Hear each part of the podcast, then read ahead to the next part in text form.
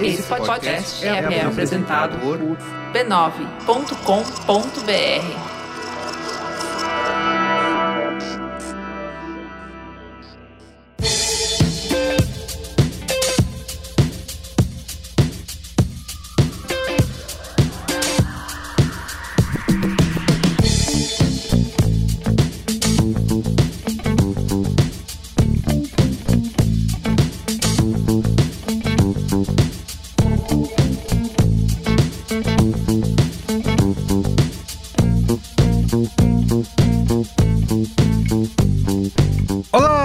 Carlos Merigo, esse é o Braincast número 448, 448.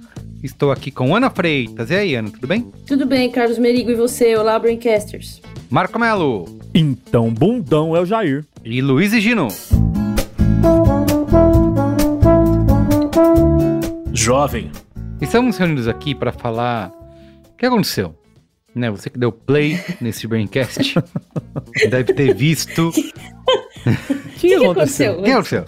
Deve ter visto aí, né? Teve o Oscar no domingo passado, anterior aqui ao que a gente tá gravando, quando o momento mais interessante da noite foi o Will Smith dando um, um tabefe na cara um do. Bofete. Um bofete, bofetada na cara do Chris Rock. E isso abriu um, um vórtice, né? Um, um, uma discussão toda uma celeuma na internet que tudo se misturou, as pessoas ficaram, para que lado eu vou? Eu não sei, tá errado, tá certo, não, não. E aqui no Braincast, como sempre, a gente pensou, tá bom, mas tem algo mais aí, né, nessa discussão toda que é esse tipo de comédia, né, esse tipo de humor chamado de humor roast, né, ou, ou humor, a, a, fritada, né? A técnica, a técnica de fritar uma pessoa, uma celebridade, de provocar essa pessoa. E que é uma coisa que a gente pensou muito agora por, por conta desse caso, mas ela já é bem antiga, né? Já vem desde a década de 60, com vários programas dedicados a isso, a fritar uma pessoa, a celebridade. E no Oscar, né? É um evento que todo ano eles têm meio essa, esse, essa vontade, né? Bota humorista lá para ficar tirando. Essa brisa, né? Essa brisa, exatamente. Eu, até antes disso acontecer, falei, nossa, que chato essa tentativa de fazer piadinha a todo momento. Tem coisas. Não funciona muito, né? E aí, a gente sempre se pergunta, né? Todo mundo sempre aguentando calado, né? É, mas qual é o momento, qual é o limite o do humor? O tempo passou e eu sofri calado, cara? Não responda, não responda. É. O tempo passou, passou, todo mundo sofreu calado. Sofreu calado, né? exatamente. E todos sofreram calados. Todo mundo pensou, eu poderia mas o fazer isso? não conseguiu tirar ela do pensamento, né? É isso. E aí... Exato, exato. Então, Complica, o Braincast de né? hoje é pra gente discutir esse tipo de humor, por que ele faz tanto sucesso nessa essa técnica aí de fritar as pessoas, de tirar, de provocar, de tirar sarro, até que a pessoa chore ou, dê um, ou responda com um tabefe, como pela primeira vez a gente viu acontecer. E, e discutir, né, aquela velha pergunta que a gente nunca responde, né? Assista o vídeo lá do, do Daniel Furlanda. Como é que é o nome do personagem dele? Escroto Gomes. Escroto Gomes, exato. Qual é o limite do humor? O maior debatedor do mundo. Perfeito. Uma coisa que quem escutar o programa de hoje até o final também vai ser agraciado é que, na verdade, o programa como um todo é uma, é uma escada, é um trampolim para a gente promover o nosso show de humor que estreia no segundo semestre, que é a Air Fritada onde a hum. gente vai né, se reunir numa roda, Muito um bom. stand-up, pra falar mal dos outros, fazer piadas com os outros, mas.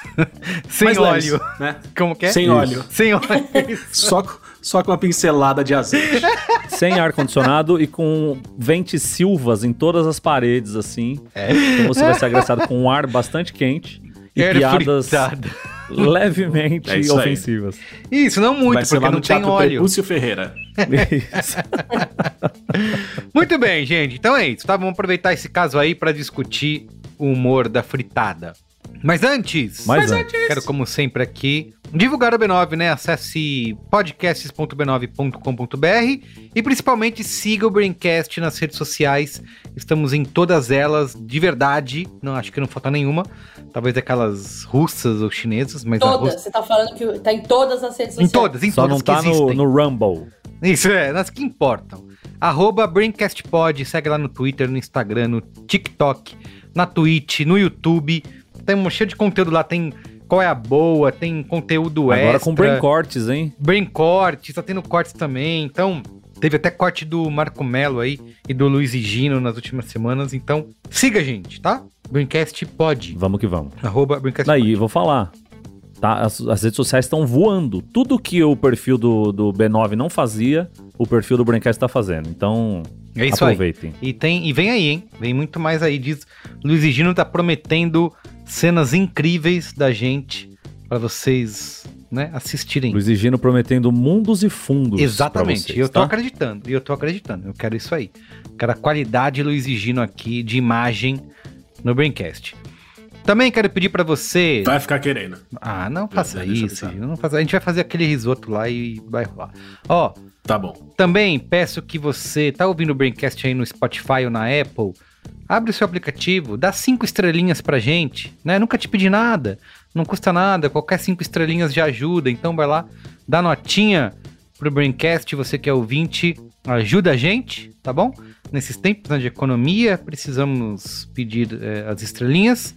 E também, por último, mais ou menos importante, vire assinante do Braincast e faça parte da Braincasteria Gourmet, que também está tendo benefícios imperdíveis lá, como tem Braincast Extra, episódio sem anúncio, recebe as coisas tudo antes, capa, qual é a boa, o Johnny E Brito compartilha enquanto o PDF. Telegram tá funcionando, hein, gente? Isso, ó, tem o Telegram tá lá funcionando, o nosso grupo, mas a gente tem um Mas já tem o Discord backup, né? também, backup tem. Se o Telegram cair, o Discord vai funcionar.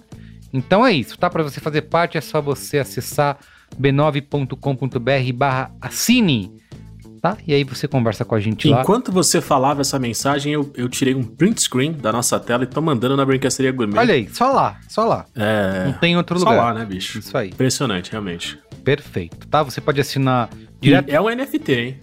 É um Pá, NFT. vamos, vamos. Vai rolar um leilão. Vai rolar um leilão Vai ali rolar, na Brincadeira Ei, Gourmet. Muito bom. Ó, você pode assinar direto pelo é, aplicativo da Apple Podcasts, pelo PicPay, pelo Apoia-se. Enfim, tem muitas maneiras de você assinar o Braincast e ter acesso a esses benefícios imperdíveis, que o melhor deles é estar em contato com a gente, né? E manda um cascai pra nós lá também, né? Porque, pô, Aceita as não Pix? custa nada, né? Aceitar aí. os pics. Muito bem, ó. Vamos pra pauta? Vamos pra... Pauta!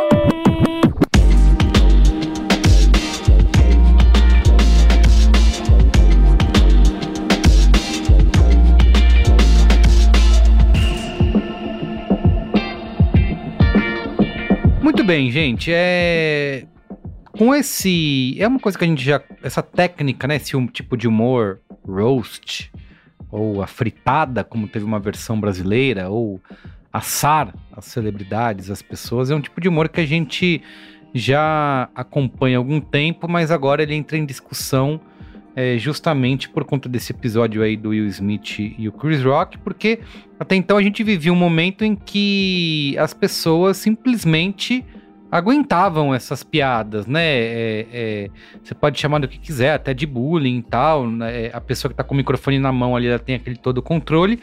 E você que faz parte disso numa plateia, ou topou participar de um programa, você meio que tá ali nessa posição, você tá vulnerável e você tem que aguentar piada, senão você, tipo, ah, se eu não aguentar piada vai ser pior, né? Então eu preciso ficar quieto. E o Will Smith traçou aí um, um limite nesse tipo de humor, e aí essa coisa toda entra em discussão, né? Até onde pode ir, até onde isso vai.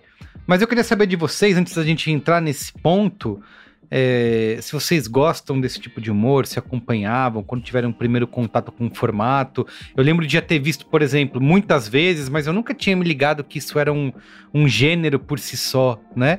Pra mim fazia parte ali do, do humor, mas quando você vai ver, tem uma série de programas e de humoristas que são dedicados a esse formato, né? Enfim, vocês já acompanhavam, gostam? Como é que é? Eu. Cara, eu já vi muito, muito mesmo de, de- dos roasts, né? Acho que o primeiro que eu assisti completo foi o da, do Charlie Sheen, quando o Charlie Sheen tava no, no- na crista da onda às avessas, né? Quando ele teve todos os escândalos dele lá e tal. mesmo.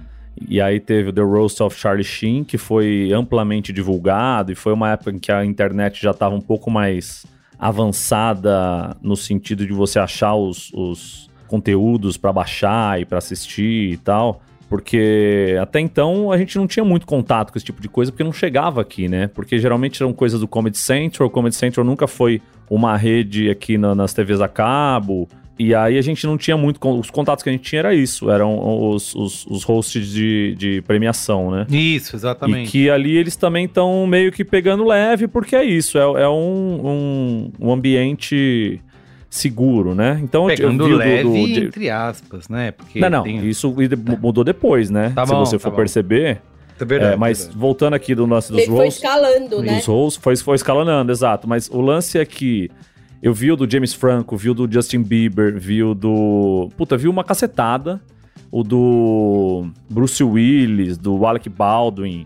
Tem vários e vários e vários. E assim, eu sempre achei que algumas vezes eles pegam muito pesado mesmo com algumas coisas, sabe? É, eu acho que o americano tem um lance muito mais tolerante com piadas escatológicas, piadas de cunho sexual pesado. Eles, eles acho que é um, é um lance de cultura também deles. Te, eles vêm fazendo isso há muitos e muitos e muitos anos. E o humorista lá nunca teve limite pra falar as coisas nos shows de humor, assim. É, tanto que os- os- a maioria dos shows de humor são, são 18 anos pra cima, né?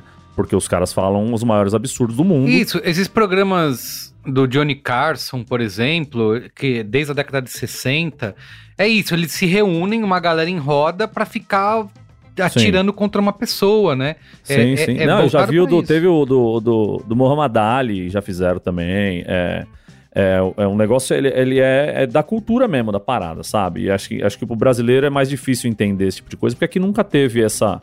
Esse lance de você sacanear a pessoa na cara dela deliberadamente, assim, né? E aí, falando das premiações, desse lance dos, dos hosts, do- dos roasts na- nas premiações, eu acho que quem subiu a barra pra esse tipo de, de comportamento foi o Rick Gervais, desde Ah. quando ele começou a fazer o, o Globo de Ouro. 2010 foi a primeira vez que ele apresentou.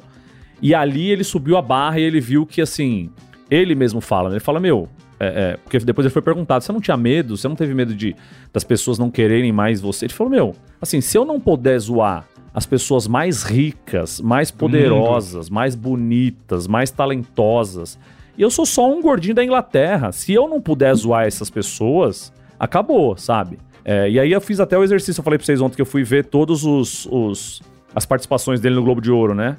E assim, não tem, nem, não tem nenhuma piada ali que alguém possa subir no palco e, e- e dar um tapa na cara dele, saca? Porque ele, ele não pega em pontos sensíveis, é, como foi o caso do, do Chris Rock, por exemplo, que sacaneou a Jada Pinkett Smith lá. É, ele vai onde, onde as pessoas estão com posição de poder. Então ele sacaneia. As eh, sacaneou todo mundo, porque todo mundo trabalhou com o Harvey Weinstein, todo mundo ficou quieto. Então ele faz, ele faz uma piada ah, assim. sim. sim. É, É, e tipo, essa piada é isso. Se a pessoa sobe no palco e dá um tapa nela, a pessoa tá. Isso, Ela isso, tá. isso. É a bicha ela na tá, ela tá, ela tá passando recibo, exato. É, é. é. Pi- ele faz a piada com quem trabalhou com ele e ficou quieto. Ele não faz a piada com a vítima do Harvey Weinstein. Então, Exatamente, exatamente. Ele, ele até, ele até passa, às vezes, um pouquinho da linha, mas utilizando fatos, né? Então é isso. O, o Mel Gibson teve um, um- problema lá com bebida e quando ele ficava Ah. bebaço, ele ficava antes, antissemita. Isso, Aí ele falava assim: ó, a próxima apresentadora aqui disseram que ela é judia, hein? Inclusive foi o Mel Gibson que falou, ele tá obcecado com isso. E aí ele vai sacaneando aos poucos e vai tirando as pessoas do lugar de conforto, mas o lugar de conforto do, do poder, saca? Até quando ele, ele sacaneou assim. hipocrisia, né? Tem o lance dele, do humor dele, que é muito de apontar a hipocrisia. do- Exato. Tem um lance que ele falou elite, né, assim: vai ter. Ah, esse, ah, esse ano é grande ano, grande ano para remakes, né? Vai ter o remake do Ghostbusters. Inclusive com as mulheres, né? Porque se fosse com homens, eles não poderiam pagar todos os salários. Ou eles vão pagar metade dos. vão, vão gastar metade da grana. Ele não tá criticando as meninas que vão fazer o Ghostbusters. Tão criti- ele tá criticando a indústria que não Que paga, paga- direito todo Exato. mundo, entendeu? Então, é, eu acho que tem uma linha ali que, que, que eh, foi cruzada essa linha com ele de poder zoar a celebridade como uma pessoa normal, né? Que são, na verdade. E assim, e ele sempre falava assim, as pessoas ficavam horrorizadas, ele falava assim, ah, eu não ligo, eu não ligo. Tipo, sacaneando mesmo que ele não liga, ele não tá nem aí com, com essa porra, tá ligado? Pra, as pessoas não se levarem a sério. E aí eu acho que ele subiu essa barra e as pessoas nos, nos, nos prêmios, né? Começaram a subir essa, essa, essa barra na sacanear, em, sacanear quem tá ali sendo premiado, quem tá sendo, quem tá na crista da onda. Só que aí eu acho que, por exemplo, o Chris Rock, ele, ele passou por cima de uma linha ali que você não pode e, e- e- entrando na Vem discussão Chris passando, Rock. talvez, né? Vem passando, é, exatamente. Vem passando, exato, Vem exato. construindo sua carreira passando dessa linha.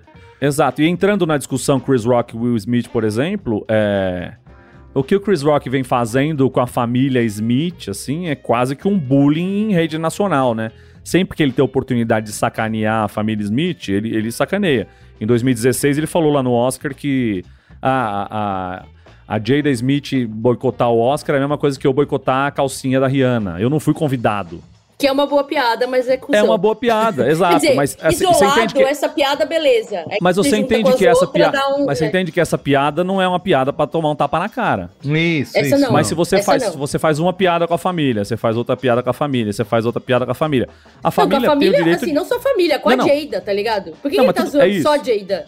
Mas, mas, Ana, você entende que assim, a família tem o direito de se sentir ofendida, mas não tem o direito Claro. de ir lá e dar um tapa na cara ou fazer qualquer tipo de coisa. A partir do momento em que esse é, é tão repetido e aí ele cruza uma linha que só a família sabe qual é essa linha, né? Só a família tá sofrendo junto com a, com a Jada dentro de casa, só a família sabe o quanto que isso é, afeta o convívio e, e tudo que envolve ter uma doença autoimune, o cacete. Aí ele cruzou uma linha que talvez nem ele soubesse que existisse, saca? Olá, meu Brasil brasileiro, como é que vocês estão, minha gente do Braincast? Olá, eu sou o Vitor Camejo, sou comediante stand-up, sou roteirista, eu tenho um programa chamado Jornal de Casa aqui no YouTube e eu também faço parte do grupo chamado Em Pé na Rede, né? saí lá de Belém do Pará e agora faço comédia stand-up pelo Brasil afora. Então, vamos lá. O Roast, ele é um formato que ele nasceu por volta... Ele é muito antigo, muito, muito, muito antigo. Ele nasceu por volta de 1950, mais ou menos, dentro de um clube de Nova York chamado The Friars Club. Ele era um clube, é um clube privado até hoje. E lá pelos idos, é, esse clube é muito antigo, data do início do século XX. Mas em 1950, mais ou menos, alguns comediantes eram membros desse clube e eles fizeram o primeiro roast ali dentro. E aparentemente foi um dia tão engraçado que eles resolveram transformar isso num, num evento anual, onde cada ano um dos membros desse clube ia ser fritado ali, né? Ter o seu roast feito pelos companheiros. Tudo aparentemente começou como uma brincadeira entre os comediantes que estavam ali se zoando e um subiu num palanque e começou a avacalhar o outro ali, xingando de maneira elegante, com piadas construídas ali. É, todo mundo riu, porque estava ali uma reunião entre amigos, e isso foi se popularizando ano após ano, onde cada vez um membro mais destacado do grupo ia sendo fritado. Esse grupo era é um grupo privado de pessoas muito influentes dos Estados Unidos e Nova York. Então isso começou a crescer mais até o ponto em que mais adiante o Comedy Central começou a televisionar esse tipo de cerimônia deles e se apropriou e comprou o formato. Esse, isso começou como um buzz assim dentro do, de Nova York, todo mundo sabia que isso acontecia, todo mundo achava legal o formato, outros comedy clubs começaram a adotar. E quando o Comedy Central começou a transmitir, já era um, um formato estabelecido nos Estados Unidos e exportou para o mundo. E aí, pra gente, chegou como esse gênero já montado e formado, sem essa história prévia de que. de como começou, que começou como uma reunião entre amigos ali. Uma parada um clube deles e foi crescendo, crescendo e nos absorvendo. Até que nos absorveu completamente e se tornou um gênero de comédia à parte. E ele basicamente consiste nisso, né? Da gente chegar e ofender, basicamente. A ofensa ela é inerente ao roast. A diferença é todo mundo está com consentimento. Então estamos ali entre, entre adultos com consentimento, né? como toda brincadeira saudável tem que ser. Então a gente está fazendo ali, todo mundo sabe, e a diferença é porque a, a, a modalidade do roast ela não é ofensa pela ofensa. Você esfrega verdades ali às vezes na cara da pessoa. Ele é usado muito nos Estados Unidos como limpeza de reputação. Você pega figuras completamente controversas estão bem prejudicadas ali na visão da, da opinião pública e você exorciza esses pecados ali através do roast, onde você tem que ouvir na tua cara tudo meio que a opinião pública queria dizer para você de uma maneira mais contundente e engraçada. Então, você é obrigado a suportar aquele aquele aquele momento, né? A gente já teve o Charlie Sheen passando por isso, Donald Trump, Hugh Hefner, Robert Downey Jr., várias pessoas que tiveram é, várias controvérsias na sua carreira pública, e ali você sai do roast meio exorcizado, você sai com a conta zerada, limpo, né? Como se tivesse com a, com a sua fatura zerada ali para tu recomeçar a tua vida pública ali perante a opinião das pessoas. E a receita para um bom roast, sem dúvida, é a criatividade. Primeiro que, como eu falei, a ofensa é inerente ao, ao roast, você vai ser ofendido de alguma forma, mas você está com consentimento. É, eu já participei de alguns e o sentimento que fica no final é muito doido. É uma parada do tipo assim, parece que fica todo mundo muito amigo mais do que estava antes, porque parece que não existe mais nada a ser escondido ali. Todo mundo te falou tudo que tinha para falar, tudo que te incomodava, teus defeitos, todo mundo te xingou de todo jeito ali e passou. É meio doido, assim. Eu não consigo explicar exatamente por que isso acontece. Mas, obviamente, quando você tem amigos com intimidade para fazer isso, né? Pessoas que você gosta, você conhece. O segredo é esse. É basicamente a criatividade, você fazer isso de maneira engraçada. Você tem que ter um punchline bom, você tem que ter a piada bem construída. Tem a arte da comédia no meio também. A gente não pode deixar de esquecer disso. E o consentimento. O consentimento é essencial. Todo mundo está sabendo, todo mundo está ciente. E no final, tradicionalmente, o fritado ali, né? O, o, o vítima ali do, do roast, ele tem a prerrogativa de responder a todos. Ele tem uma rodada para ele, onde ele também leva piadas e ele rebate todos os outros que ofenderam, e a última palavra é da vítima. Ele é o cara que chega no final e tem a última fala, e ele pode ou aceitar alguma brincadeira ou rebater outra, e sempre também com piadas. Então ele tem a primazia da, da palavra ali, no final de contas, o, o encerramento do evento é sempre dele e ele tem carta branca para falar o que quiser depois. Outra coisa legal de destacar é que, assim, entre os comediantes, o roast ele não é um demérito, muito pelo contrário, ele é quase uma homenagem.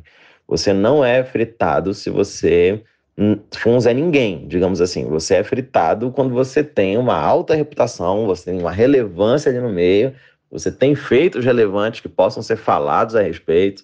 E o final, como eu falei que a, uma palavra é da pessoa, o evento é sobre ela. No fim das contas, ele termina como uma exaltação quase à figura da pessoa, apesar dos seus defeitos. É meio isso. Por exemplo, a Ju, ela odeia esse tipo de, de coisa constrangedora, esse tipo de humor. Ela nunca conseguiu assistir, por exemplo, nem The Office comigo, porque ela fica super constrangida quanto mais vê esse tipo de coisa na TV ao vivo, né? Quer ficar fazendo piada com os outros. Então, é isso. Será que vocês gostam disso? Isso, é, essa, ver essa zoeira? Esse humor que é muito, tipo, de humilhação do outro, assim, que é o roast, é um pouco isso, né? Isso, tipo, humilhação. Lá, tá risada, mas um assim... pouco não. É pra, quem não é isso. pra quem nunca viu... É sobre isso. O e não roast, tá tudo bem. tipo... A graça do roast pro humorista, tipo, quando ele é aclamado por isso, quando ele recebe aplauso, é quando ele vai muito longe. É tipo, puta, você passou quando você, né, passou do limite, pegou pesado, pegou pesado, pegou, a esse lugar. Que as pessoas, né, sei lá, aplaudem pra caralho e dão risada. E tem gente que só faz isso, né, Ana? Você tem o tal do Jeff É. Ross. A É, carreira é. dele é de ser um, um roaster, um fritador. Ele é um cara que só aparece nesses momentos. Tem mais um É, monte de gente então. que só- que eu só vejo nesse tipo de programa. Eu não. Pessoalmente, eu acho. Não vejo graça nenhuma nisso. Não vejo graça, sei lá, não é o meu tipo de humor. Eu acho que tem um formato de roast que, sei lá, funciona. Que é aquele roast quando a pessoa vai pra ser roasted. Uhum. E ela topa aí. Ela é convidada, alguém chama ela, fala: vem cá, a gente vai botar um monte de comediante pra te zoar. E a pessoa fala: tá bom, eu vou. E aí, sei lá, ela que lide. Ela topou, tá nesse lugar. Ela conhece. Ela sabe que ela tá, vai ser submetida a comentários que podem não ser Maldosos. lisonjeiros. Mas ela topou a brincadeira. Só que esse. Esse tipo de humor, e aí quando é de um jeito que, tipo, a pessoa não topou, né? Que a gente tá falando, por exemplo, do roast no Oscar.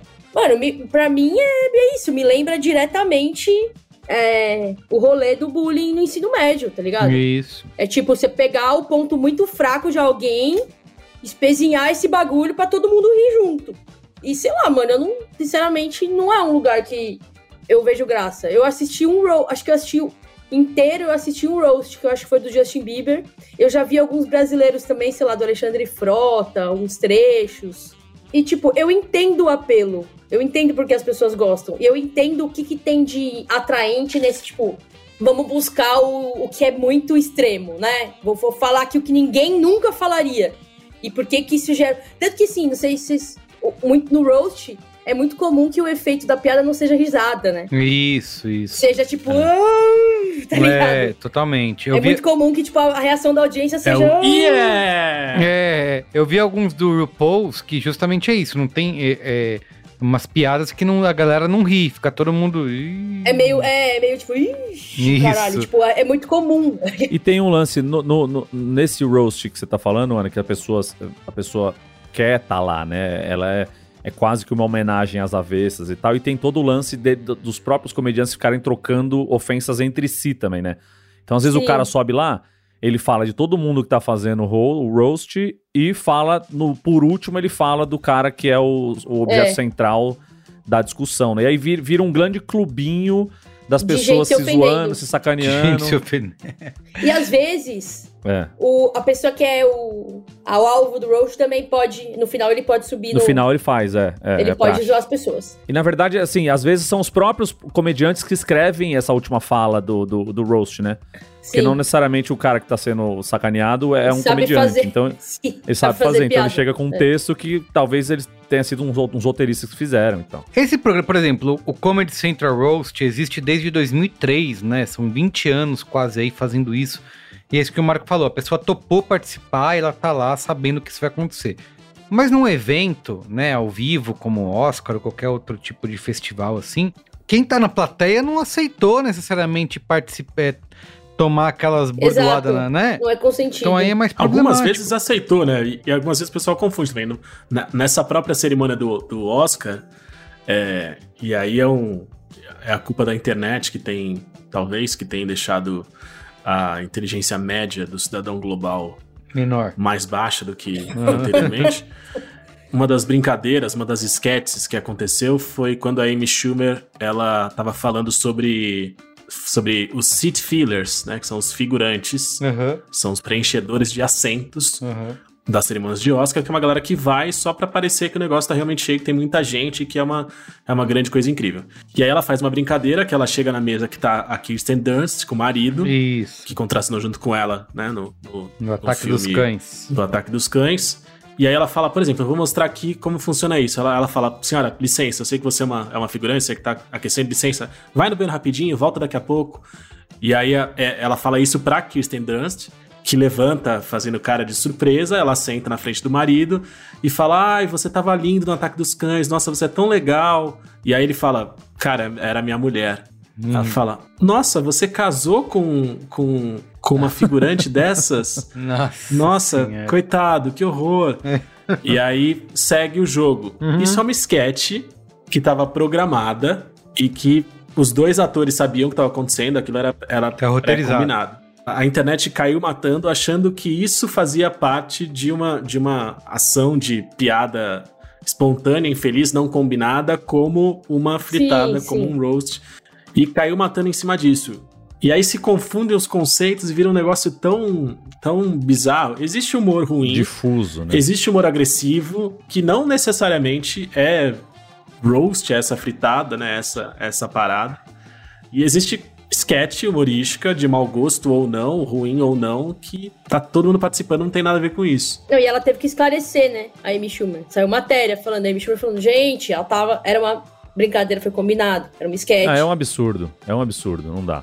Não dá. É, virou uma coisa muito difícil. Não consegue mais ter leitura, né? Mínima. Né, eu do acho que contexto o- o- tá, rolando, tá rolando um lance que as pessoas não conseguem entender é, realmente quem é o alvo da piada. Então, é, é- Isso, total. É, vira, total. vira um negócio. É, por exemplo, eu, eu peguei esses dias, vou dar um exemplo prático. Fizeram um print do, do, do Luva de Pedreiro comendo um negócio, e aí colocaram como se fosse um story do Luciano Huck, escri- escrito assim: Ah lá, mais um.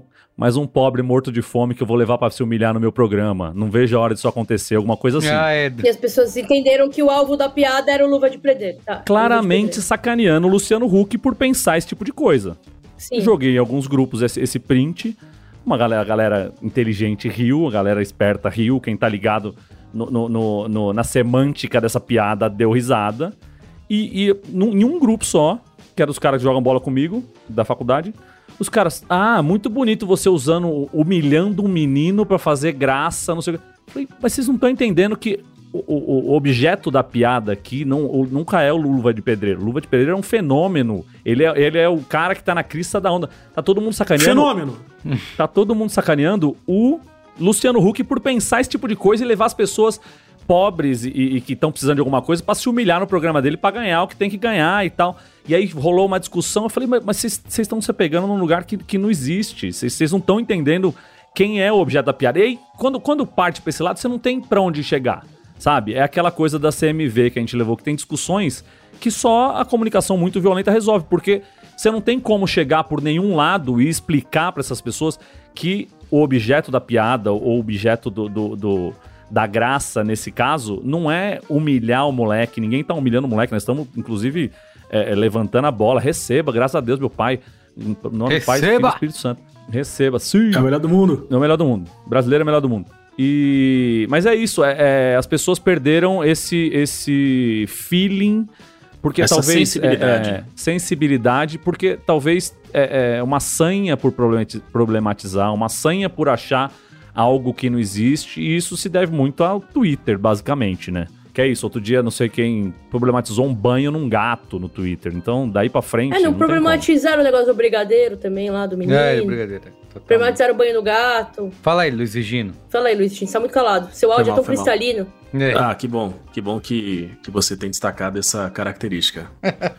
É, tem, uma, tem uma coisa do roast, assim, e, e do stand-up em geral.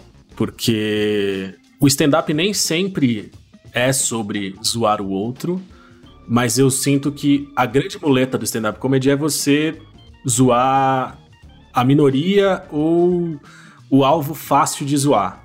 E eu acho que até a evolução da comédia nos últimos tempos tem passado, a gente tem dado valor e tem, e tem entendido que é mais legal, faz mais sentido, pelo menos, sei lá, pra gente que não tem mais 12 anos, que o interessante e o legal é quando a pessoa consegue fazer comédia sem procurar essas muletas fáceis, né? Cair no lugar sem, comum. humi- né? sem- sem humilhar, sem cair no lugar comum e sem zoar quem é fácil, entre aspas, de zoar. E aí tem, tem um negócio que eu penso que, assim, tanto o stand-up que nasceu, floresceu e eu não sei o que vem depois de florescer na, na escala da. das- é, na verdade das- vem dos- o outono e inverno. morrer, Então né? perde as murcha e morre. Mesmo, perde É. as pétalas e aí morre a planta É, então, a flor. então eu vou só nasceu, floresceu nos Estados Unidos.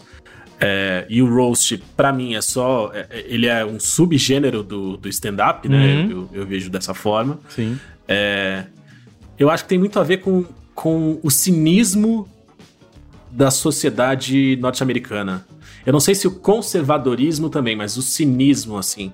É, é uma galera que, me- que me parece pouco sincera no sentido de, de, de não ser tão aberto às suas emoções, aberto à sua intimidade. Então, assim, sabe, é, eu, eu fico pensando, eu, sei lá, quando eu era adolescente, eu pratiquei muito bullying, fiz muitas piadas de mau gosto, Pratiquei. é, que, que são comparáveis ao, ao roast, assim. Somos dois. Mas eu sinto que tem, tem, um, tem um negocinho nesse humor que, que ainda tá com a gente, ainda fica com a gente, que a gente sacaneia o outro com mais leveza, com, né, de um jeito mais. Só que a gente não precisa ir muito além disso.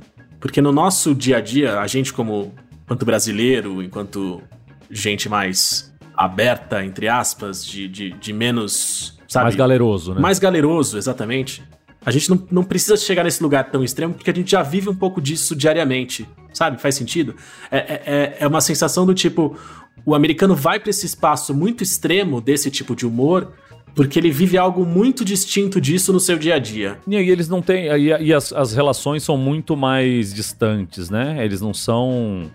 Então, aqui a gente se preocupa às vezes com um desconhecido que aconteceu alguma coisa muito absurda e tal. Tem o lance da culpa católica, tem toda essa coisa do Uhum. brasileiro também, né? Eu acho que mistura muito Sim. isso também. Ninguém vai muito pesado porque chega uma hora que as pessoas começam a ficar com dó em vez de dar risada, saca? E eu acho que com o Uhum. americano, eles, por ter essa cultura que você tá falando do cinismo e já tá mais acostumado com isso aí também, eu acho que existe essa tolerância maior. Eu Mas fico, a Ana me, deu E tô generalizando completamente, né? Aqui eu tô É, generalizando Sim, completamente. eu fico me perguntando, tipo, se não tem.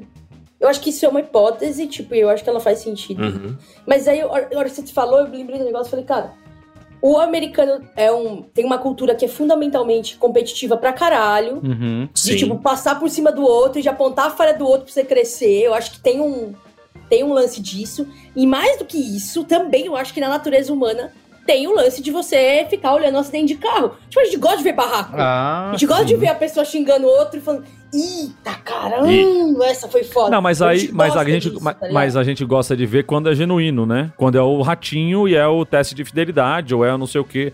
Quando é uma pessoa fingindo e apontando o dedo no, no, no sentido. Mas eu tô falando isso, é isso que eu o Higino falou. É super generalista isso que a gente tá falando aqui. Porque tem quem goste, tem quem faça questão e tem quem pratique, Sim. inclusive. Mas eu acho que, no geral, a gente- o brasileiro gosta de ver o barraco, gosta de ver o acidente, gosta de ver a treta. Mas quando é alguém se passando e fazendo um negócio com um intuito de pegar pesado de verdade, eu acho que fica um negócio meio chato, meio feio, meio esquisito. Sim. Meio Eu, eu fico demais. pensando que o, que, o, que o americano talvez seja um, seja um povo, por- até por essas características que a Ana também falou, sobre a competitividade, sobre. Eu não quero falar o capitalismo, mas fique, fica, fica meio subentendido.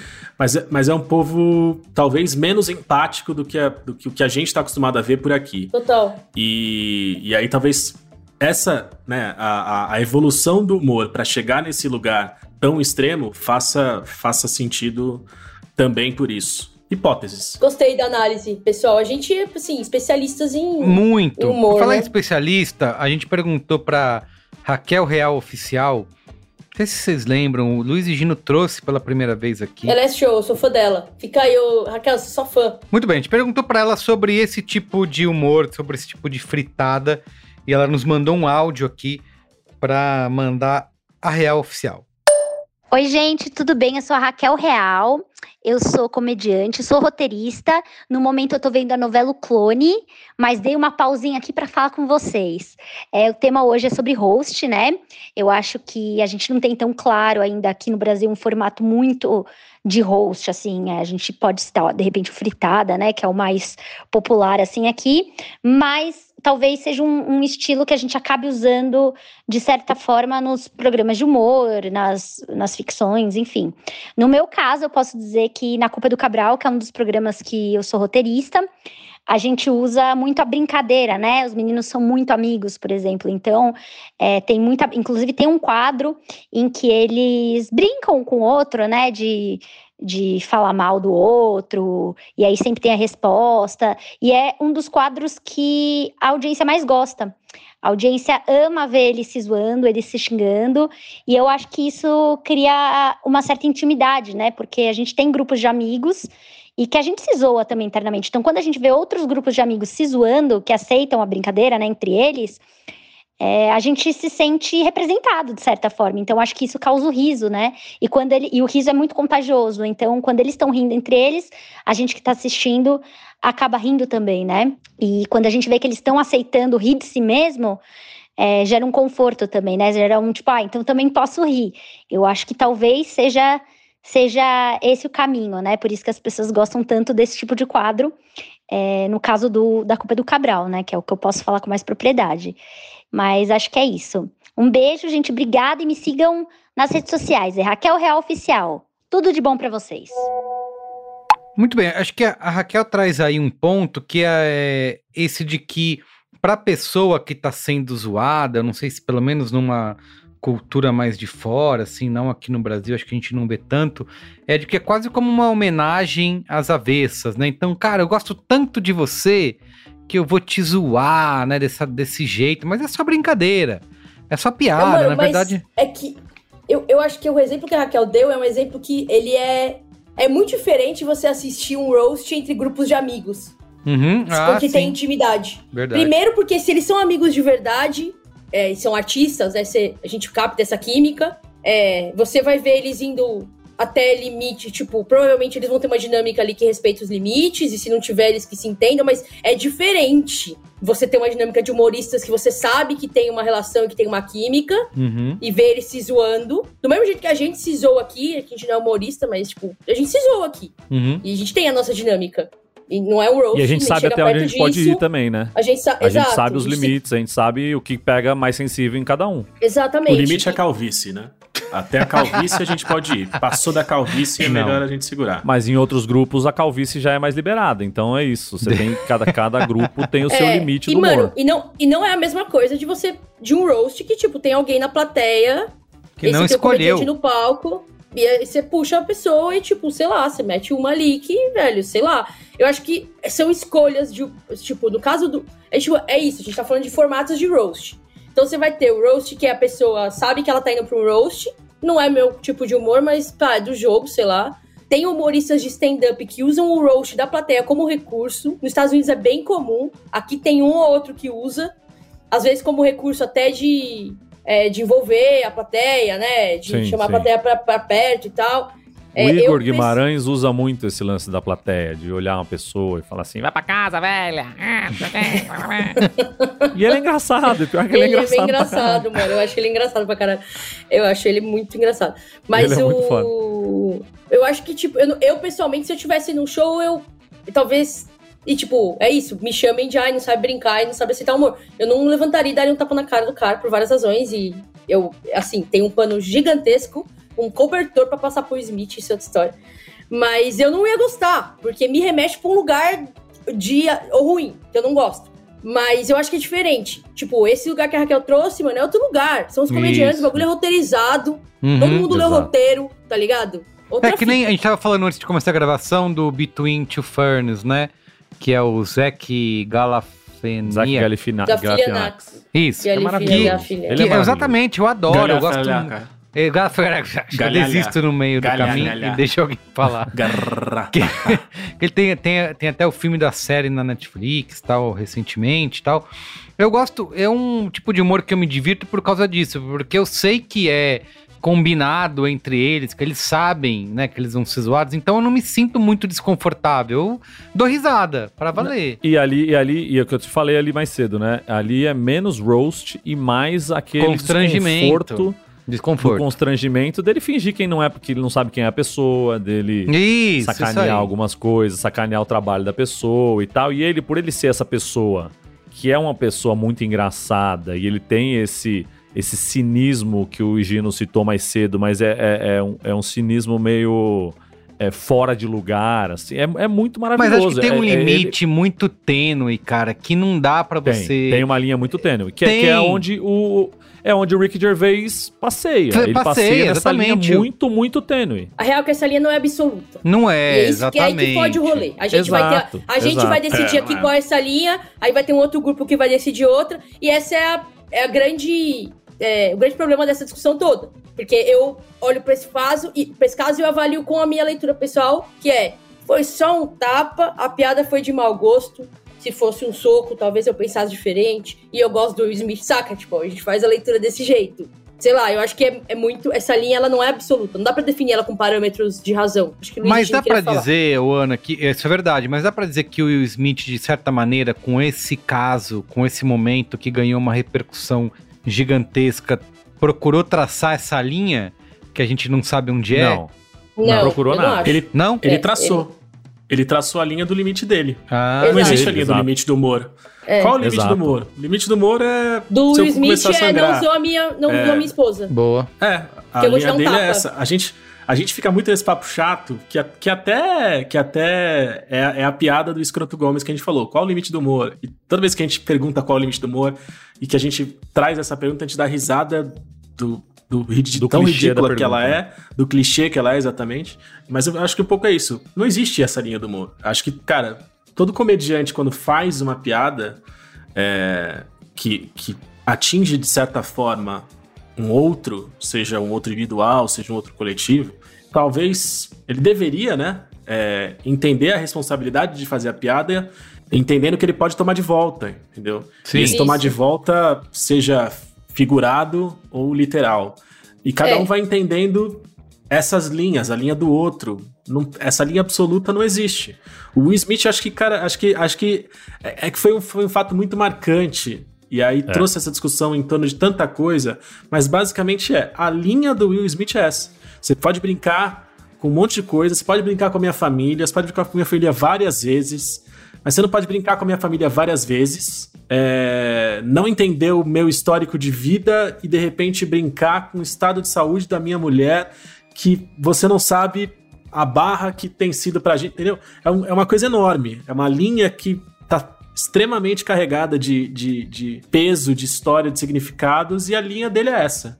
Essa coisa de achar que, putz, agora a gente entendeu que a linha é brincar com saúde. Então, com saúde não se brinca mais. É, exato, não e o Will Smith necessariamente. escreveu que a regra é essa. Acho que não é isso, entendeu? E o que me incomoda mais nesse, em toda esse- essa discussão que tá tendo agora também, porque é isso, né? Análises e análises e análises.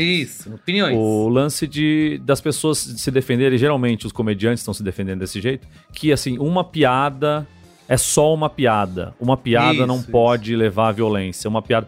Só que esse salvo. O comediante não tem salvo conduto pra fazer tudo também na vida, Uhum. entendeu? E, e pintar como piada.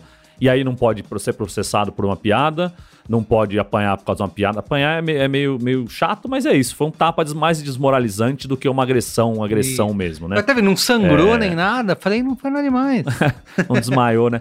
E aí fica essa, essa discussão do salvo-conduto da piada que me incomoda demais, porque é isso, as pessoas é, vão a extremos muito grandes em nome da piada, achando que, por ser piada, eu posso falar o que eu quiser, sobre quem eu quiser e como eu quiser. E na verdade ninguém tem salvo-conduto pra nada, né? É, é, e tem sempre aquela. aquela o, o próprio Ricky Gervais cita isso, né? Não é que eu não possa fazer piada com nazismo, por exemplo, mas eu tenho que escolher direito quem são os meus alvos. Se eu vou sacanear os judeus, eu tô totalmente errado, porque você tá fazendo uma piada com quem foi o povo que foi oprimido, com quem morreu e o caralho. Se você vai sacanear Hitler, já tem um, já, já tem um caminho. Aí, aí vai se a piada é engraçada ou se ela não é. Se ela não for engraçada, também aí você tem um problema que você não sabe fazer piada. Então, é, não, é que, não é que existam temas tabus pra se fazer uma piada, mas se você escolher o alvo errado, se você escolher o lado errado e você ofender alguém muito profundamente. E, e o próprio Rick Gervais fala: é, não é porque você se ofendeu que você tá certo também. Porque as pessoas podem se ofender por um milhão de motivos e não necessariamente o motivo certo, certo? É, uma pessoa ofendida não quer dizer que ela tá certa, quer dizer que ela se ofendeu porque pegou num ponto sensível pra ela naquele momento. Então a discussão é muito ampla e é o que o Luigino falou. Não existe o limite do humor, existe o limite de cada pessoa pra aguentar o tipo de piada que- que as pessoas estão fazendo. É, eu queria. Uma, uma coisa que eu li sobre esse caso é tipo. Primeiro, num- numa perspectiva mais séria, tipo.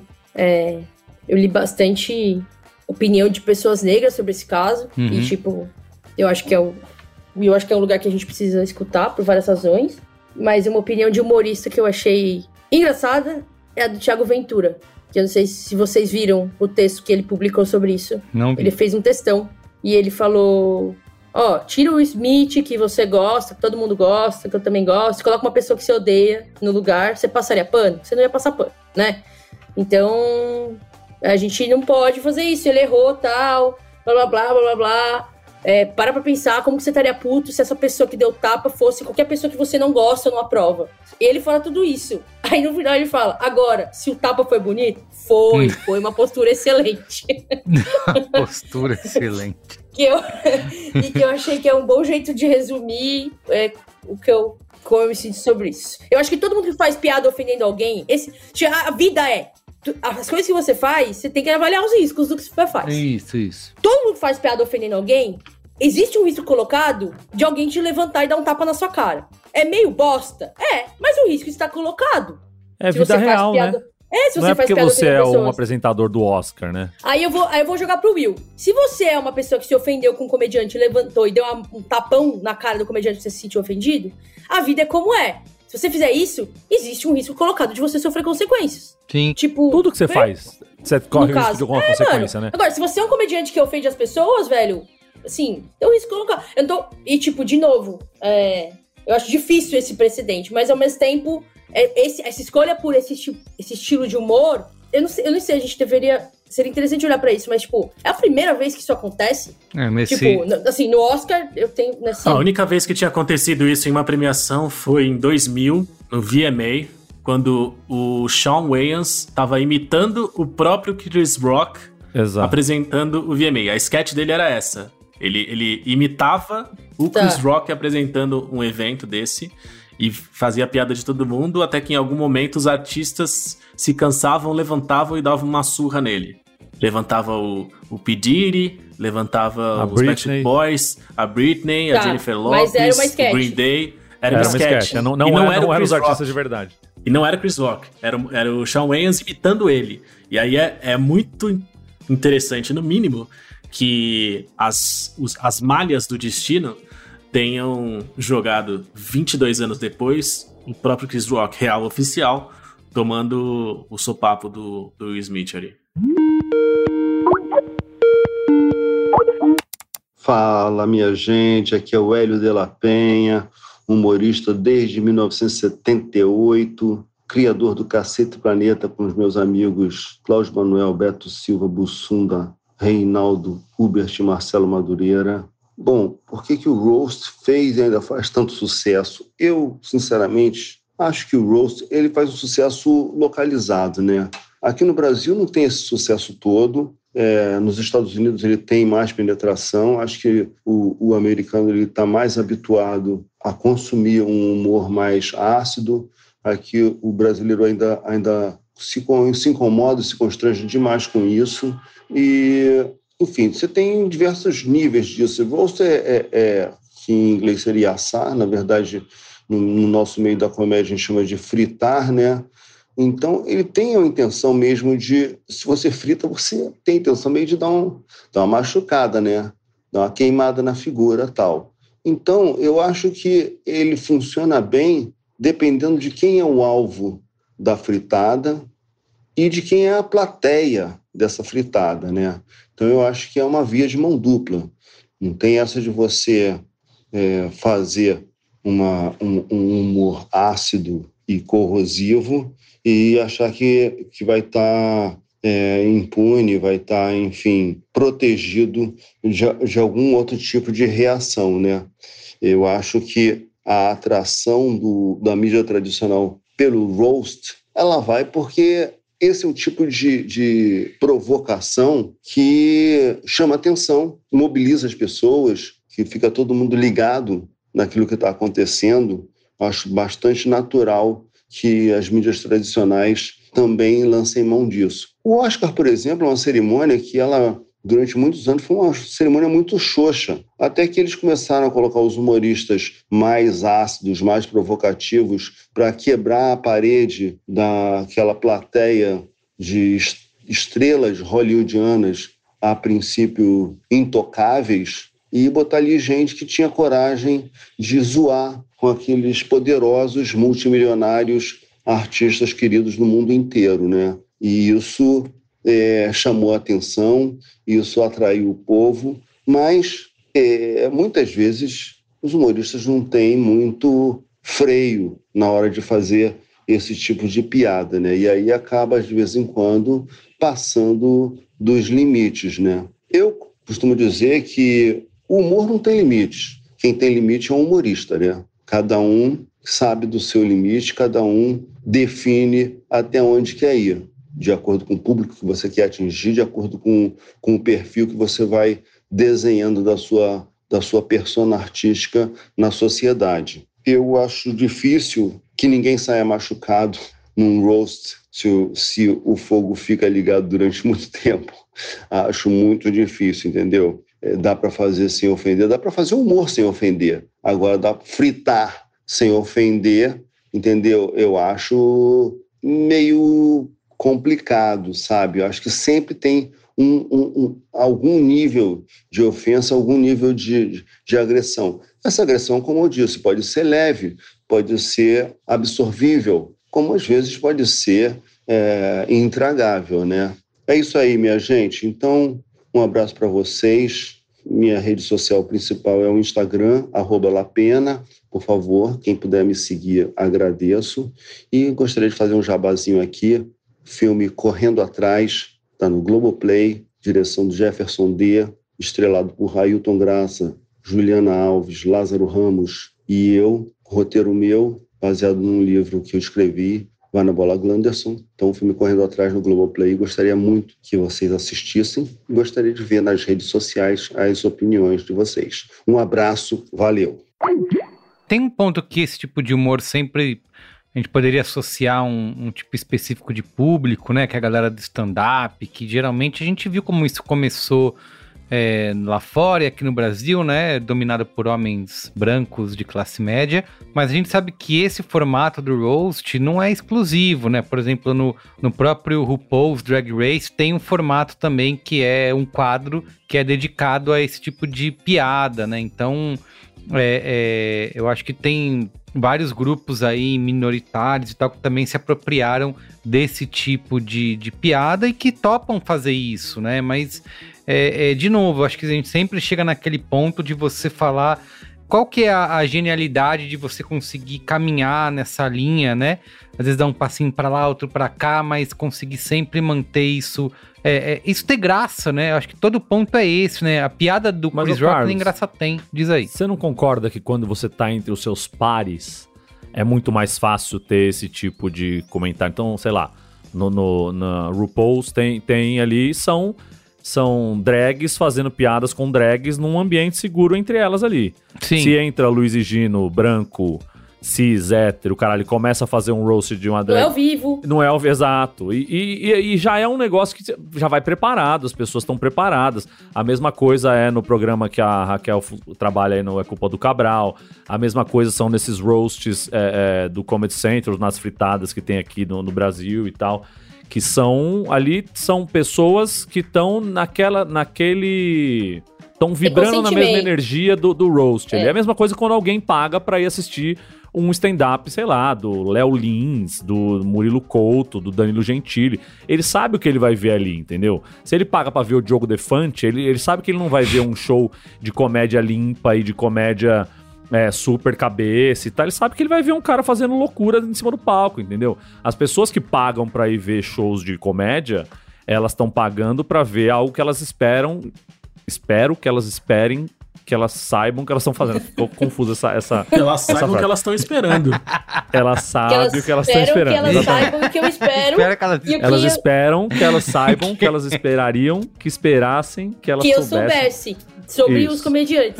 sobre os comediantes. Mas é isso, você tá num, num espírito, né? Tanto que é isso, tem. tem teve aquela, aquela famosa matéria do UOL que os caras fizeram da fila do Comedians, né? Que eles foram entrevistar um pessoal na fila do Comedians e tal, e depois entrou pra ver um show. E assim, e ali ele entende que um, um ambiente de clube de comédia. É isso, as pessoas estão ali, às vezes a piada nem é tão engraçada, mas as pessoas sabem a hora que tem que rir. Elas, elas têm o, o- a tal da punchline, elas estão pagando pra rir, então elas têm que aproveitar que elas estão ali. Se você assiste na sua casa sozinho, às vezes, você pode até achar engraçado algumas coisas, você não dá risada dentro de casa. Você só dá aquele.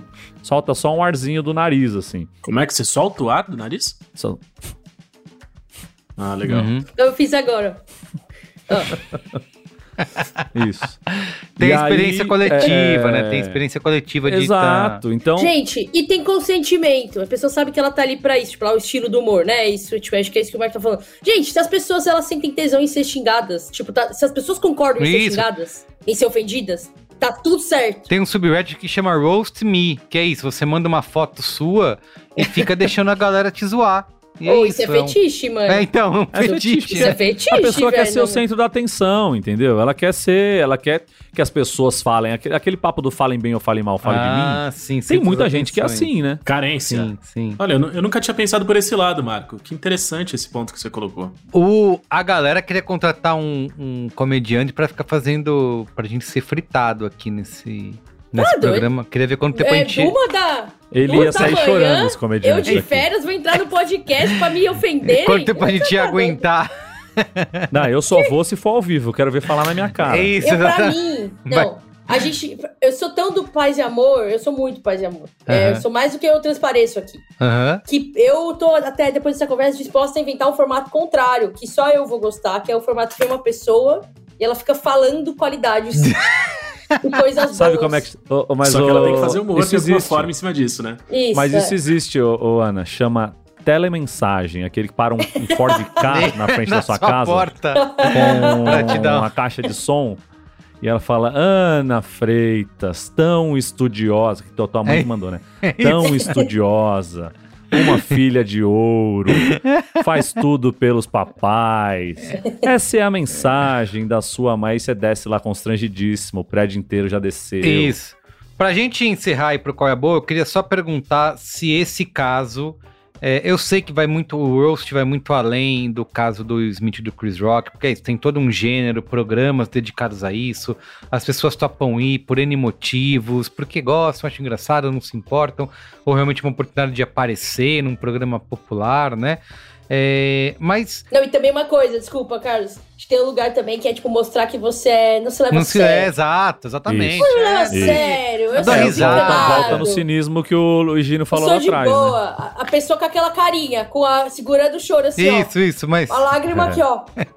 E aí Acho que não. é, é super diferente, né, Ana? Rir de si mesmo é muito. Me parece que, que não, é, não é a mesma coisa que rir de alguém que tá fazendo piada de um você. ponto extremamente com ponto delicado de sensível você. seu. Exato. Me parece que não são, são coisas diferentes, cara. Sim. Exa Antes do, do, do Carlos querer acabar com o programa aqui, o, eu vi o do Alec Baldwin, e tem uma hora que tem um, sempre tem um, um convidado surpresa, né? No do ex-marido da Demi Moore, lá como é o nome dele mesmo? Isso que, você, isso que você fala que você viu é no roast do de Comedy. Central. Bruce Willis. Do Bruce Comedy Willis Central. chora, né? Bruce, Bruce Willis. Do Willis. Bruce Willis, a Demi Moore foi a, a convidada surpresa. Então ela chega lá e faz um monte de piada sobre o casamento e tal. E no do Alec Baldwin, é a filha dele que vai fazer um. E ela vai, assim. Eu queria que você estivesse nos meus aniversários. é, que você convive muito mais com as suas mulheres do que comigo a vida inteira. É tipo, assim, vai nesse nível de discussão familiar, assim. Só que é isso, o cara tá ali, ele tá preparado pra aguentar tudo isso, mas eu tenho certeza que por dentro ele tá chorando, ele tá, tipo, sorrisinho no rosto. O Alec Baldwin eu não sei, o Bruce Willis chorou. Mas é, é, pia- é, é zoeira, né? Que ele chorou de rir. É essa que é a, a- o clickbait que você ia falar, da. não, mas é piada, não precisa chorar. É. Aí eu, Carlos, O Carlos, Não, no o final é- Carlos, O Carlos cortou, cortou meu, o meu humor. Punchline. Eu ia, eu ia falar isso e falar. Fechou tua mas, punchline. mas chorou de tanto rir. É isso, e aí é entrar as isso, é, risadas. é, Ia ser meu ponto alto como humorista esse, inclusive. E Ia você ser cortou isso. esse parado. Ia ser isso. Dudu Mas- Marchiori está triste com você agora, Carlos Meire. Eu queria perguntar pra vocês do impacto disso no, nesse gênero de humor e, ne- e até nessas apresentações ao vivo em geral, né? Se o Rick Gervais, por exemplo, quando ele apresentou o Globo de Ouro pela primeira vez, eu assisti ao vivo, falei, nunca mais vão chamar esse cara, já era. Não, ele voltou cinco vezes. É, exato, voltou vários anos em sequência. Se, se esse caso aí vai ter algum reflexo, se a galera vai começar a dosar a mão, não, vamos fazer piadinhas mais, mais lights, ou se daqui a um tempo todo mundo já esqueceu e, e vai ser tudo, tudo igual. Eu acho que vai continuar a mesma coisa. Você acha que vai continuar a mesma coisa? Não, não, a mesma coisa que era antes de dar essa subida. Tipo, o Billy Crystal apresentou o Oscar por sei lá quantos anos seguidos, fazendo essas piadinhas ali com o Jack Nicholson, com os caras ali, com, com o Clint Eastwood e tal. Piadas leves, piada que você inclui ali, tá todo mundo rindo e tal, mas nada que, que entre várias aspas, desabone quem você tá sacaneando. Que é diferente de quando subiu essa barra quando o Rick Gervais fez o Globo de Ouro, que ele não tava nem aí, ele tava sacaneando todo mundo mesmo e virou meio que o padrão depois pra frente.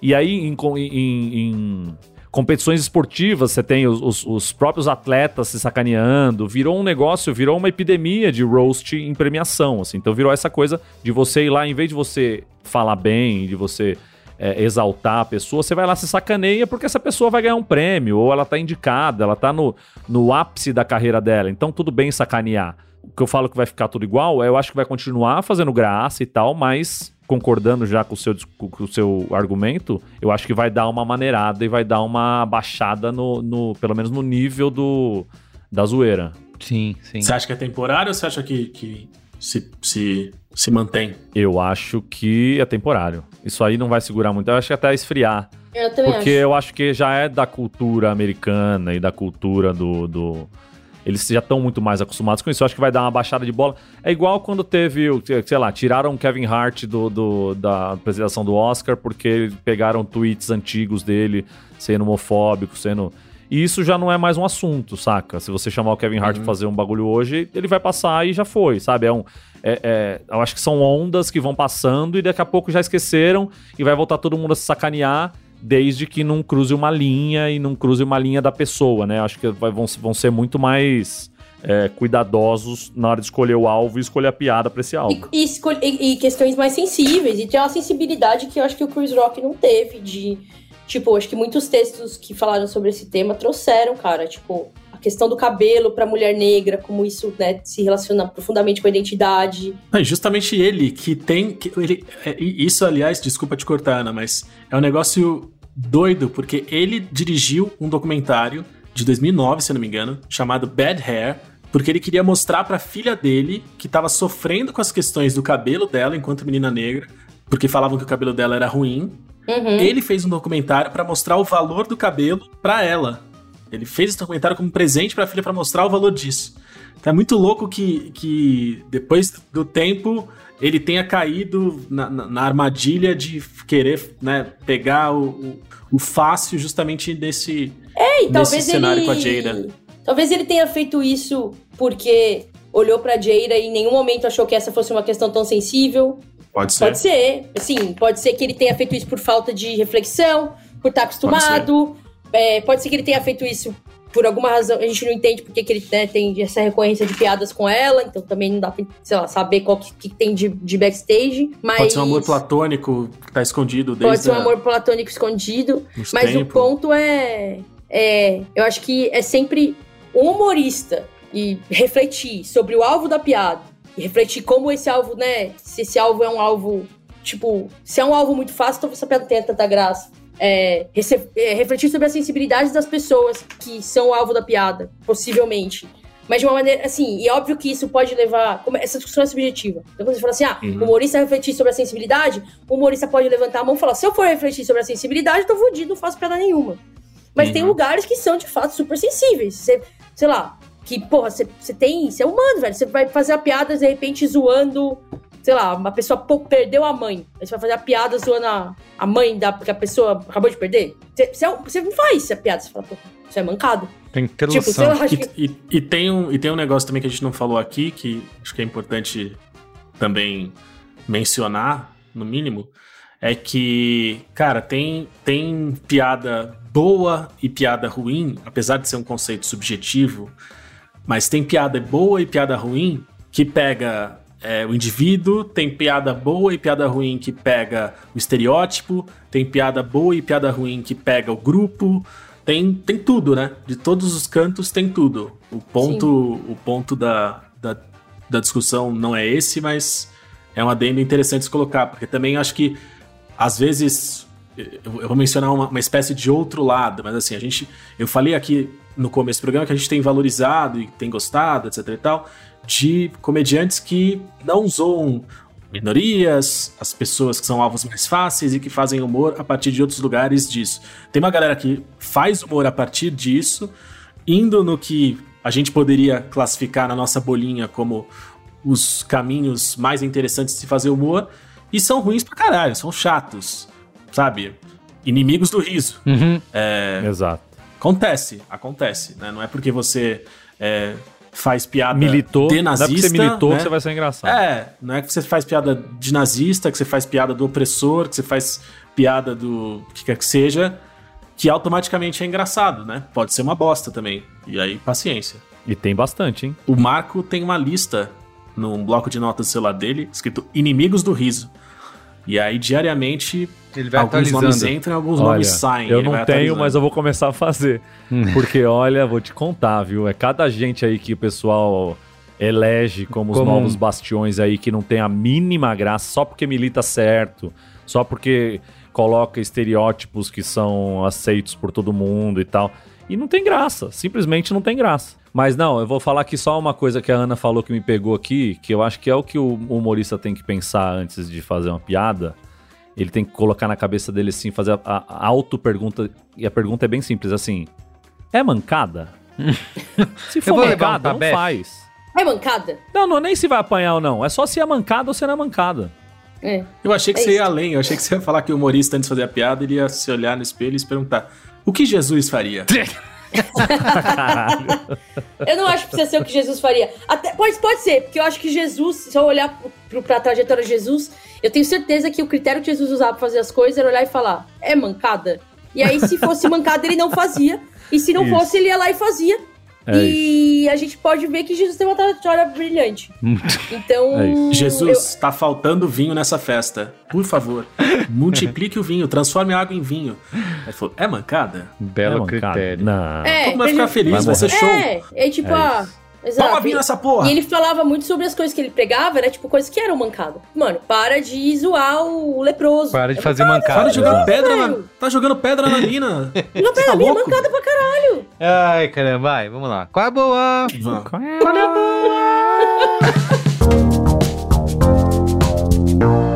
Qual é a boa?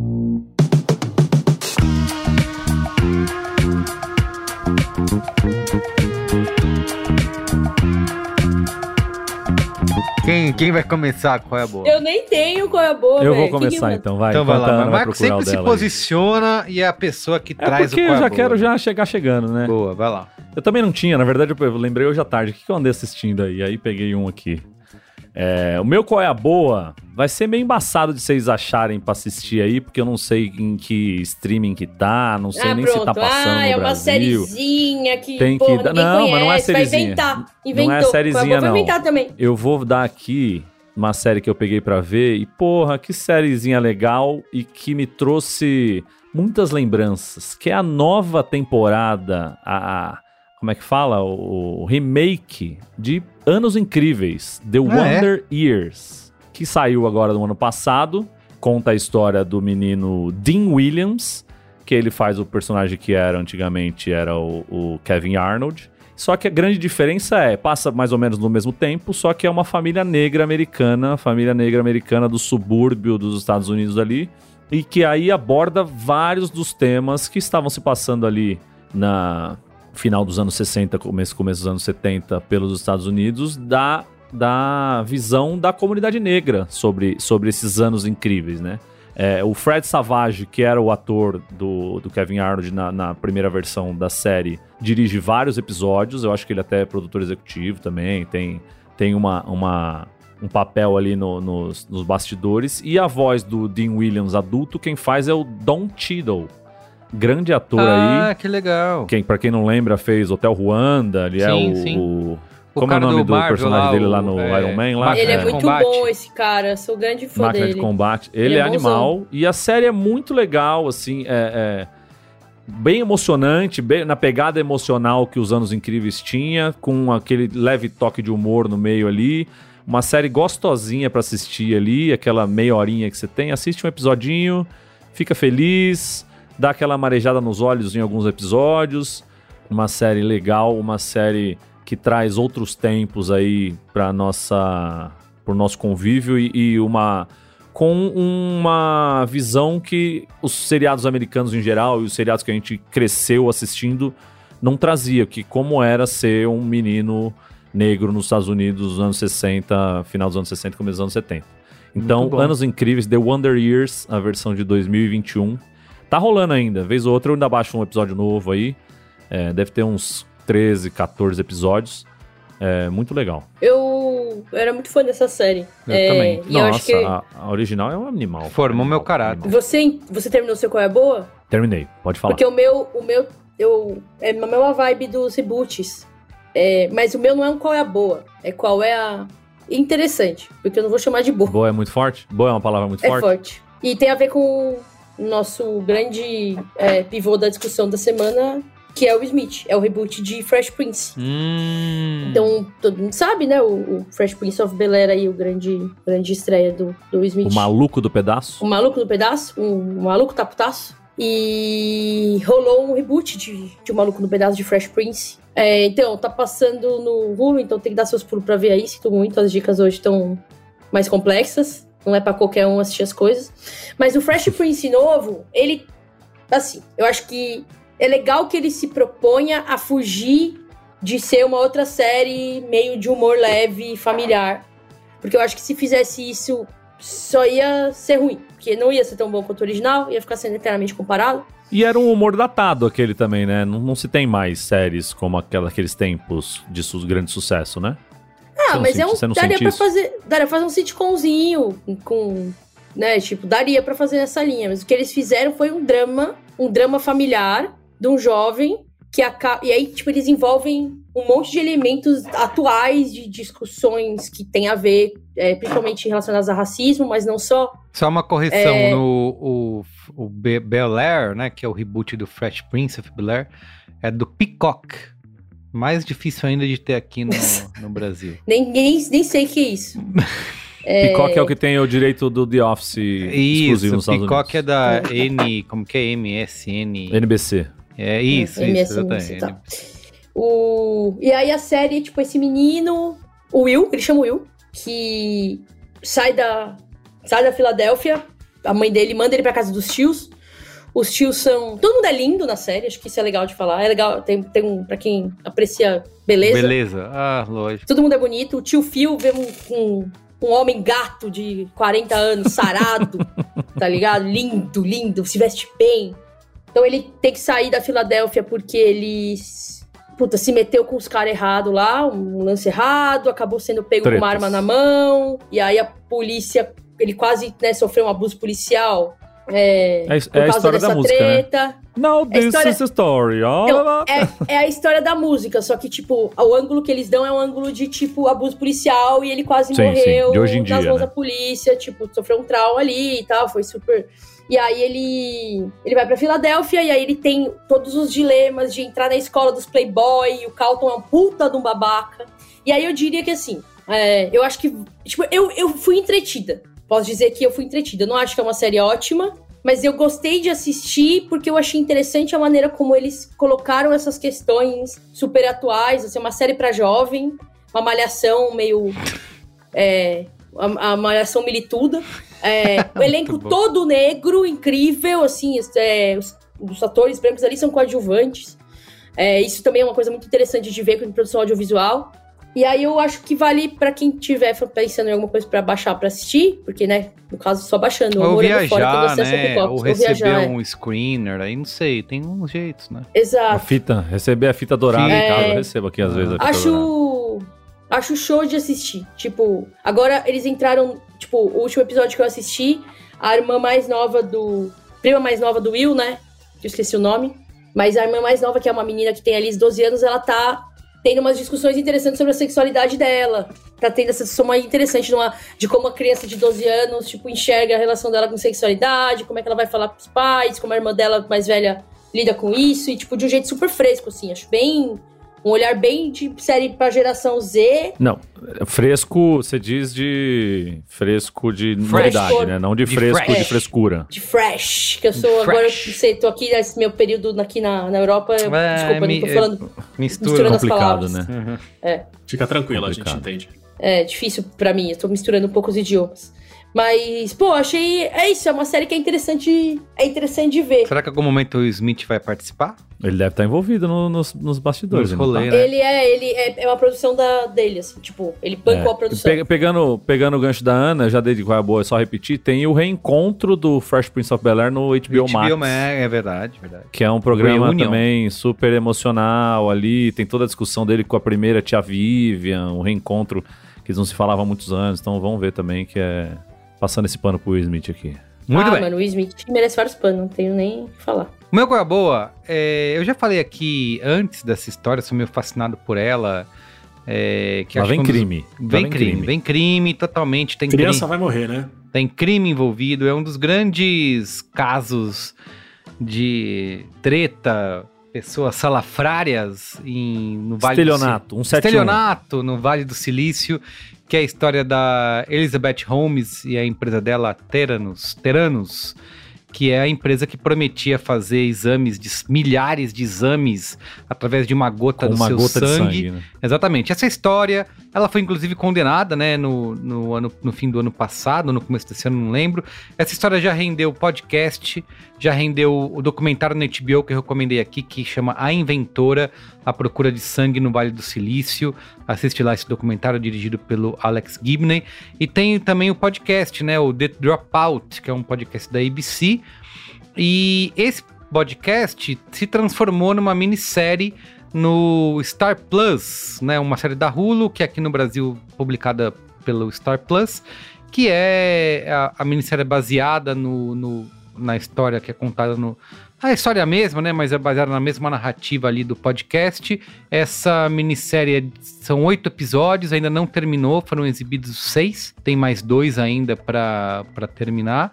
É, a Elizabeth Holmes é interpretada pela Amanda Seyfried. E ela tá maravilhosa no papel, copiando toda a questão da a entonação de voz, né? Todos os trejeitos da Elizabeth Holmes, ela, ela traz muito bem pra série. E o que é legal da série, que além de contar a história, né, da fraude aí que ela fez com a empresa, né, é, no Vale do Silício, conta também um pouco do, do, da- do background, da origem da, da personagem e como ela foi virando Tá na Europa pe- também, Carlinhos? Tá na, tá na- é.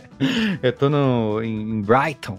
É, e conta a origem de como ela foi se transformando nessa pessoa, né? Que na verdade ela criou toda uma imagem em torno dela para ela poder.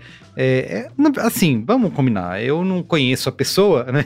Mas a série dá uma passada de pano, né? Porque assim, cara, ela foi uma, ela é uma mulher CEO no Vale do Silício, que é uma coisa que é rara. Então a série vai mostrar como ela tenta se impor, né? A partir de algumas é, é, de algumas escolhas de figurino, de tom de voz, de se posicionar diante de, uma, de um mercado, de uma indústria de tecnologia que é dominada por homens, né? Então você de alguma maneira fica um pouco, meu, caramba, né? É, tudo bem, ela enganou todo mundo, mentiu, é verdade, mas ao mesmo tempo ela também era muito pressionada a se posicionar, que ela não era uma pessoa assim, né? Que ela era meio largada, se vestia de qualquer jeito. Então, ela foi tentando, por exemplo, todo mundo sabe, né? Quem viu o documentário, acompanhou a história, que ela quis imitar o Steve Jobs, né? Começou a usar as mesmas roupas, né?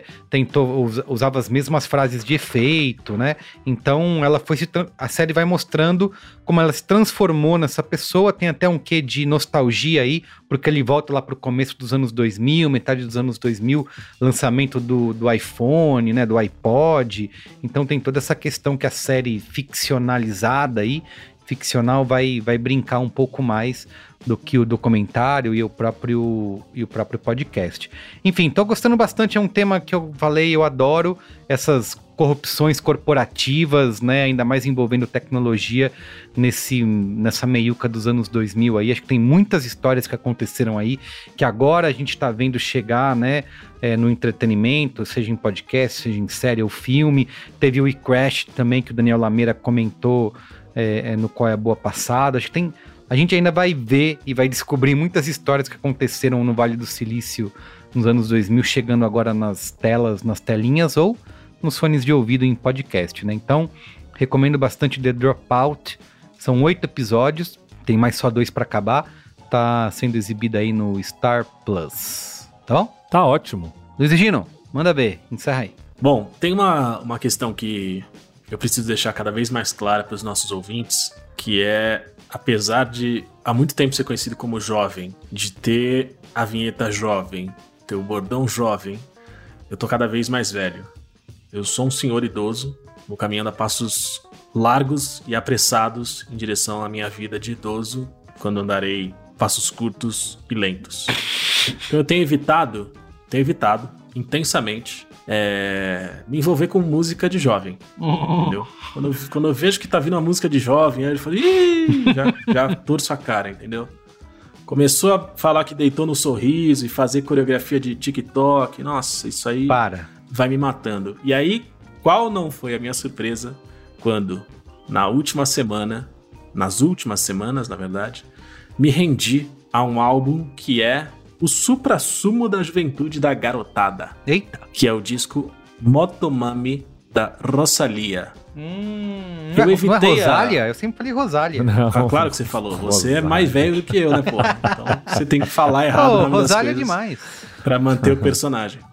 Eu, eu evitei a, a Rosalia durante bastante tempo, porque claramente ela era jovem demais, e tudo que envolvia ela era jovem demais, um ícone é, que além da música era um ícone fashion e contemporâneo, cultural, comportamental, todas essas coisas desagradáveis que realmente causam desagrado. Só que aí, cara, o Motomami é demais, bicho. É um disco delicioso, do começo ao fim, é um disco completo, é um disco explosivo. É um disco que jamais eu ouvi em toda a minha vida antes. A Rosalia, ela, ela é espanhola, ela é catalã, e ela ficou famosa por trazer modernidade a, a, as questões espanholas, música espanhola, o flamenco. O disco dela anterior tinha muita coisa de mistura de flamenco com eletrônico e não sei o que e tal. Já me dá uma preguiça tremenda, né? Porque é jovem. Mas aí, cara, o Motomami é demais, assim. É o terceiro disco dela. Ela deve ter, sei lá, deve estar beirando seus 30 anos de idade. Ela tem uma voz muito foda. O disco tem um pouquinho de tudo, assim.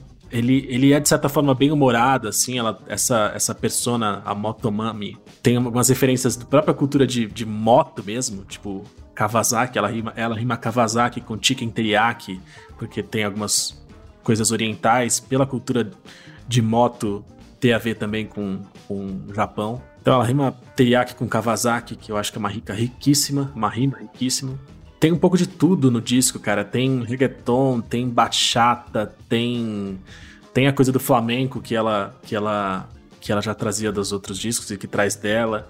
Tem algumas coisas que podem soar problemática para quem é mais problematizador, do tipo tem muita coisa latina da América Latina, tem algumas coisas caribenhas, tem tem dembo, tem umas paradas que ela enquanto pessoa espanhola, branca e privilegiada cantando pode remeter a caralho, ela tá roubando as paradas Você que apropriou? Apropriação cultural, é isso? apropriação cultural e tá fazendo sucesso que a galera que é de lá ou os artistas originais desses ritmos não puderam aproveitar porque blá blá blá blá blá, mas eu não quero problematizar hoje, eu só quero elevar o status de Rosalia como a grande figura pop do Brasil e do mundo.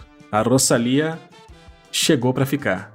A Rosalia é o máximo. A produção do disco é afinadíssima, é ousado, é.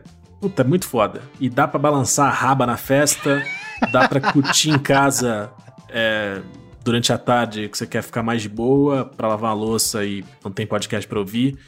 Dá pra fazer tudo. É o disco do ano, não sairá no ano de 2022 nada na indústria fonográfica mundial maior do que Motomami de Rosalia. Eu desafio Vaticinou? a audiência do podcast Braincast a escutar a música Saoko, que abre o disco, três vezes. Desafio vocês a ouvirem isso e não passarem o resto da semana dizendo Chica querife!